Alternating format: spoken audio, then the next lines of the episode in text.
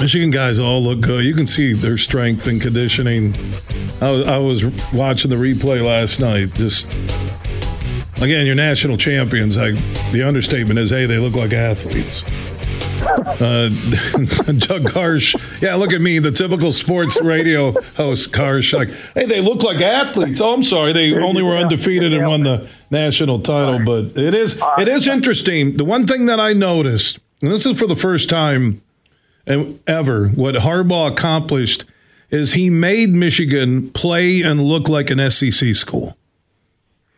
Yeah, yeah, he did, and um, I mean the amount of talent on that team is you know you don't know it in the moment. And then you sort of sort of start to realize that they are winning games because they have recruited and developed uh, elite talent. And you know, they those weren't highly regarded recruiting classes, as comparatively speaking, compared to Ohio State and Alabama and, and Michigan classes we saw prior. You look back in retrospect, and you know, you got a three-star kid like a Mike Sainristil, who's arguably a defensive MVP, and there were some highly regarded kids, Junior Colson.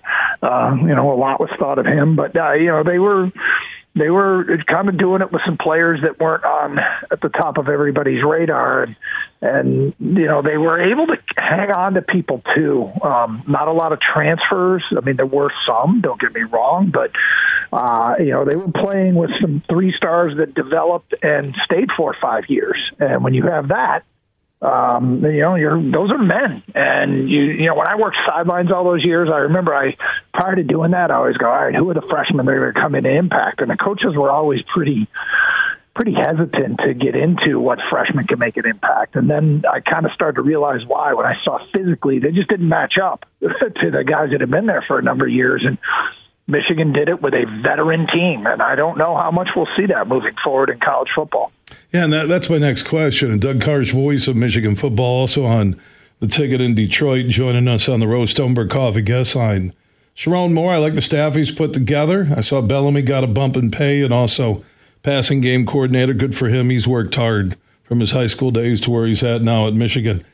I'm cool with the coaches. Uh, I understand 18 guys that are off to the NFL or hope to make it uh, to the league. The question is, how does Moore keep this moving forward? You're not going to be undefeated every year and win the national championship, but how does he keep Michigan amongst the elite?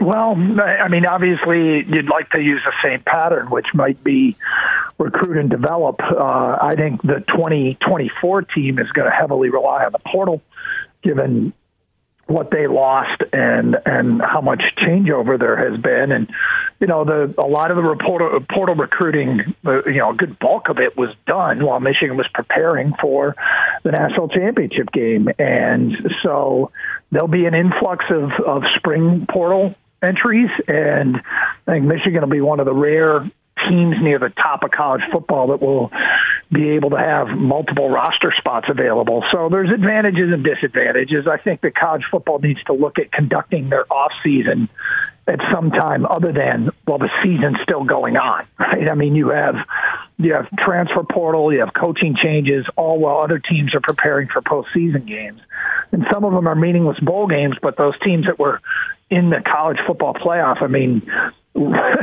Washington's roster devastated. I mean, they lost everybody off the offense. Alabama lost a ton of players to the portal. And it feels like, it, in some ways, in preparing for the next year, you're kind of coming at it with a bit of a disadvantage for now. We'll see if Alabama and Michigan and Washington are huge players in the portal in the spring, but I think everybody would agree it makes sense to conduct the off season once the season is over. I agree because keep the transfer portal for when the season concludes that the guys could because I know some schools start early January, others start second, third week of January. Every school has a different calendar for the most part, but the way that signing day is there with the transfer portal when seasons aren't over yet, that is just incredible stress and pressure on coaches and players yeah, it's just weird. Like yeah. no other sport does it that way. And I mean, but look, the way college football is being run right now, I, I like to say on the air, Sunday through Friday, college football does a lot to piss me off, and then Saturdays come and it's great. and it kind of saves the week. But the, the the fact that we're already talking about scrapping a playoff system that got approved weeks ago, and they're looking at a new format, and I'm like, can't we even see what the one you approved is going to look like before we have to tinker with it?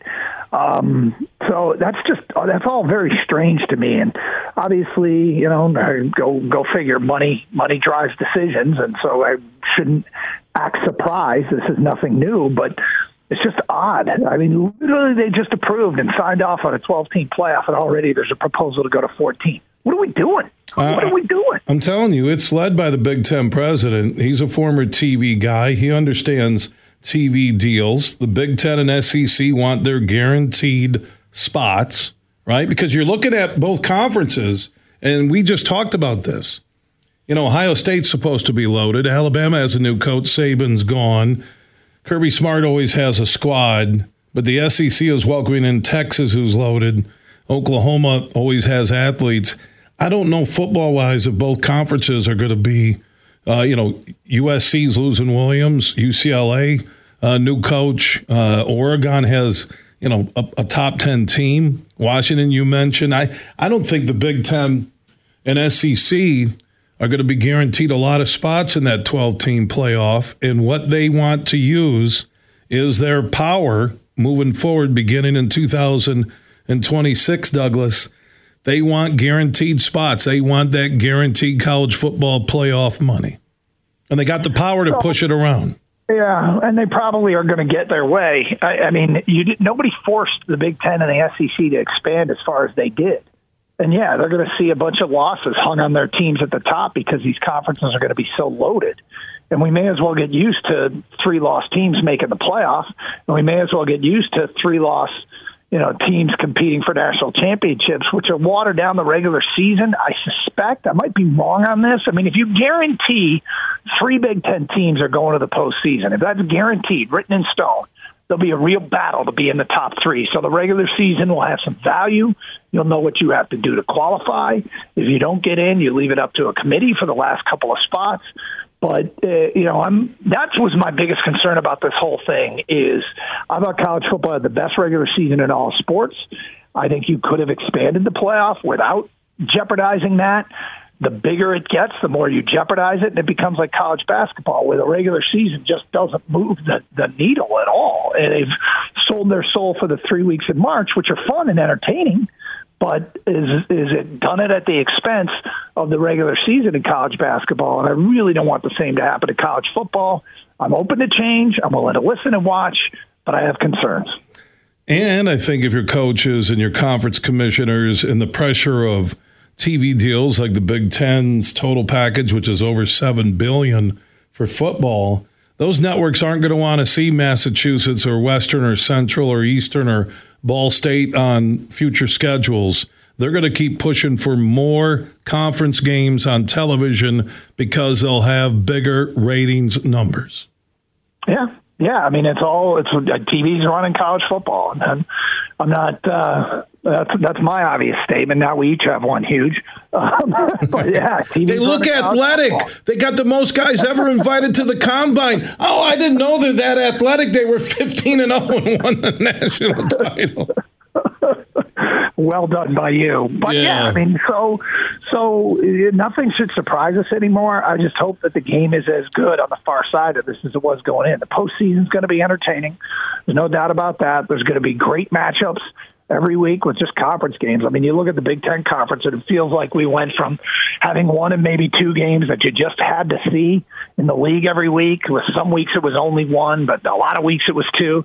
Now you're looking at sometimes three and four games that you feel like you have to see. So that's going to be cool. But are, are we going to be as interested in Michigan, Ohio State at the end if they're both eight and three? Are we going to be as interested?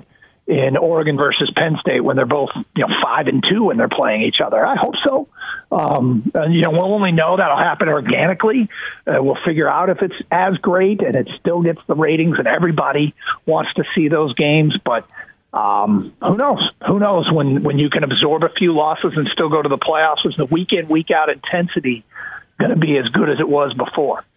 I wonder, and I know there's been talk of Michigan, Ohio State moving up to end of September, early October because of the potential with no divisions. Uh, two highest ranked teams, I think, based on the college football playoff, will uh, be in the Big Ten title game, and then you have the potential with the expanded playoffs where you could have back to back to back Michigan Ohio State one day. Yeah, I'm not really uh, stoked for that. Um, I mean, it, one of the things that makes it special is when it happens on the on the calendar, and it won't it won't mean it, it's there's a good chance it won't mean as much. I mean, we'll see if both teams remain as competitive at the highest level. They could be playing for that automatic berth into the postseason, so there is that that could be on the line. Um, I don't want to see it move off the last Saturday of the schedule personally, but I'm an Ann Arbor kid that grew up, and that's been a part of my entire life. So uh, that might be where I put my foot down. Not that anybody cares, but that's that's the that's the bridge I don't want to cross. That'll be interesting. I I think of more in this first year with that schedule. Nine and three would be a heck of a season. Oh.